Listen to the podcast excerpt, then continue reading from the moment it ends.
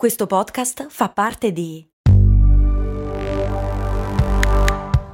Voice Podcast Creators Company. Questo ascolto è supportato da MD Supermercati Convenienti. Non so se avete notato anche voi, ma negli ultimi anni fare la spesa è diventato sempre più difficile. Nei decenni passati era quasi un rito familiare. Oggi ci dobbiamo destreggiare tra mille impegni e in più dobbiamo stare attenti al prezzo e alla qualità. Per fortuna però c'è MD che al prezzo conveniente associa anche la qualità dei prodotti.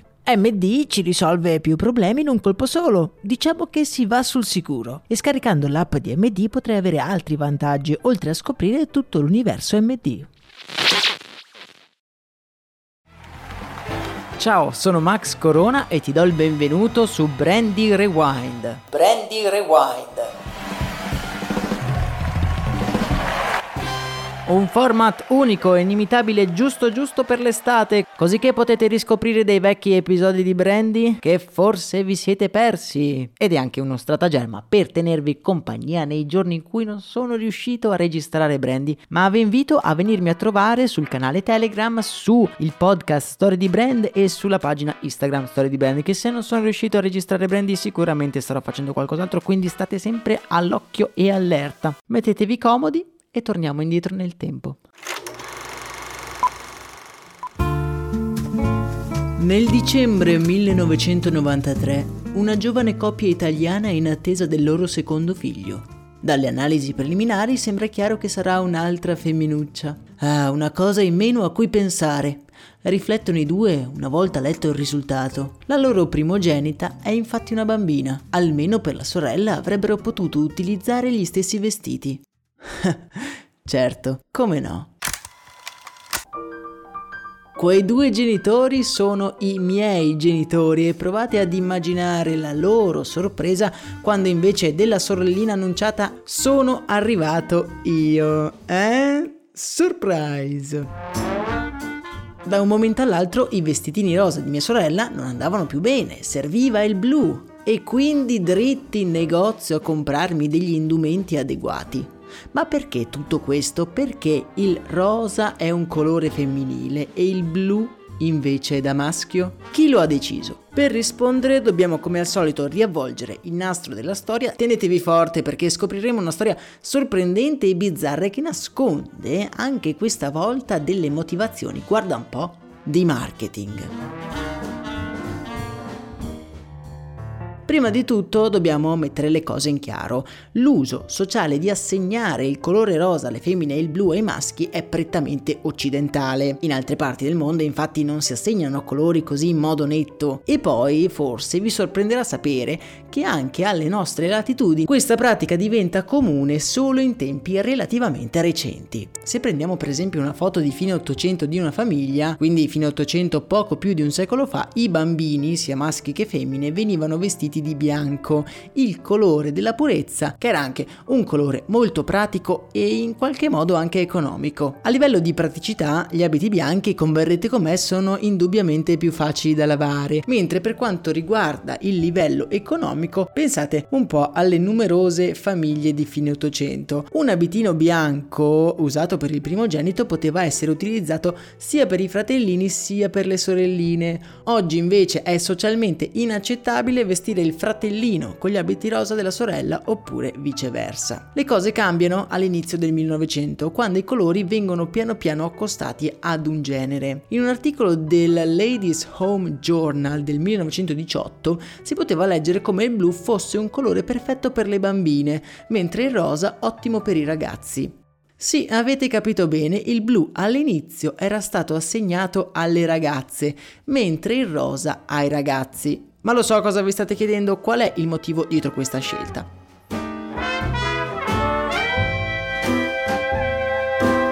Generalmente il blu è considerato, sempre da noi occidentali, come un colore puro e delicato. Già nell'antichità tale tinta era tipica di raffigurazioni sacre e utilizzata dalle nobildonne come esaltatore di femminilità. Il rosa, di contro, storicamente è un colore che richiama il rosso e rappresenta la forza e la persistenza. Ricostruendo la storia di questa consuetudine così bizzarra, arriviamo al 1927, quando la rivista Time si interroga su quale sia effettivamente un colore adatto per le donne e lo fa indagando tra i principali brand di vestiti dell'epoca. I risultati di questa indagine sono quanto mai discordanti.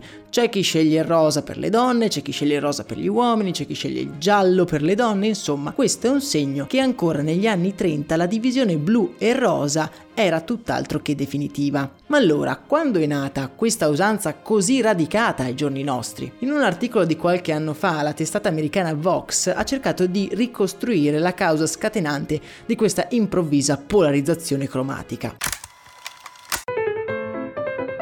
La loro tesi è che durante la seconda guerra mondiale le divise delle lavoratrici e delle volontarie impiegate al fronte fosse effettivamente blu e indossare abiti rosa fosse in qualche modo un segno di allontanamento da un periodo buio come quello della guerra. Altro fatto degno di nota è stata la presidenza Eisenhower. Forse perché il generale eroe di guerra vestiva di rosa? Ovviamente no, ma lo faceva la sua famosissima moglie, Mamie Eisenhower, che guarda caso alla cerimonia di insediamento indossa proprio un vistosissimo abito rosa. Data la popolarità della First Lady, il suo stile diventa ben presto uno standard fra le signore americane. Addirittura l'opinione pubblica comincia a chiamare il rosa come Mamie Pink, rifacendosi proprio alla First Lady. Possiamo quindi identificare quello come il momento in cui le donne americane e poi di tutto il mondo a seguire hanno deciso che il rosa era il colore che una vera donna importante indossa.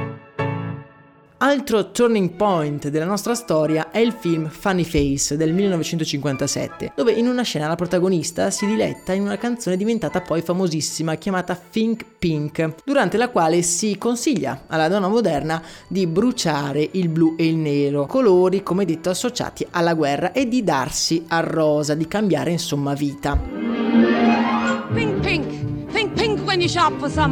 C'è da dire che il rosa in quel periodo diventa un colore popolarissimo al di là del vestire femminile oppure del sesso del nuovo nascituro e contamina un po' tutti gli oggetti considerati relativi alla casa come le cucine, i mobili, i sottobicchieri e via discorrendo. E poi questo accostamento nell'andare degli anni 60 diventa sinonimo di donna perché appunto in America negli anni 60 la donna era la regina della casa. A cavallo degli anni 60 e 70 il rosa viene boicottato dall'ondata femminista di quegli anni identificandolo come un'autodeterminazione della donna vittima del patriarcato e effettivamente fino agli anni 70-80 il rosa perde molto del suo potere femminile, fino all'avvento di una tecnologia capace di far diventare il binomio rosa-donna socialmente inattaccabile.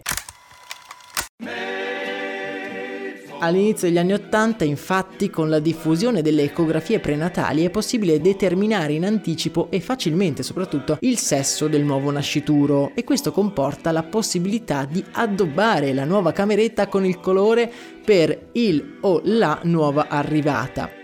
A livello di marketing questo è una vera e propria rivoluzione. I brand cominciano a spingere su questa distinzione cromatica tra maschietti e femminucce in modo da aumentare il volume delle vendite totali. Un capo facilmente riutilizzabile come un vestitino per neonati diventa socialmente inaccettabile se il sesso del nuovo nato è diverso dal precedente. Si crea quindi una motivazione inattaccabile per consumare di più. Oggigiorno la tendenza di affidare ai bambini in fascia un colore sinonimo di un genere si sta lentamente attenuando dal momento che stiamo ritornando a delle scelte più neutre. Ovviamente la determinazione di genere è un argomento complesso di che di sicuro non sarò io qui a sviscerare in questo nostro distillato mattutino, ma mi sembrava curioso vedere come anche dietro questa scelta ci siano alla fine delle motivazioni di marketing. Se vi è interessato questo episodio, considerate il fatto di lasciare una recensione da 5 stelle su Spotify, anche un po' così per supportare gratuitamente questo podcast. Per oggi è davvero tutto, nella speranza di avervi un pochino interessato io vi auguro una meravigliosa giornata, noi ci ascoltiamo domani con un nuovo episodio, in descrizione poi trovate tutti i link utili, un saluto da Max Corona.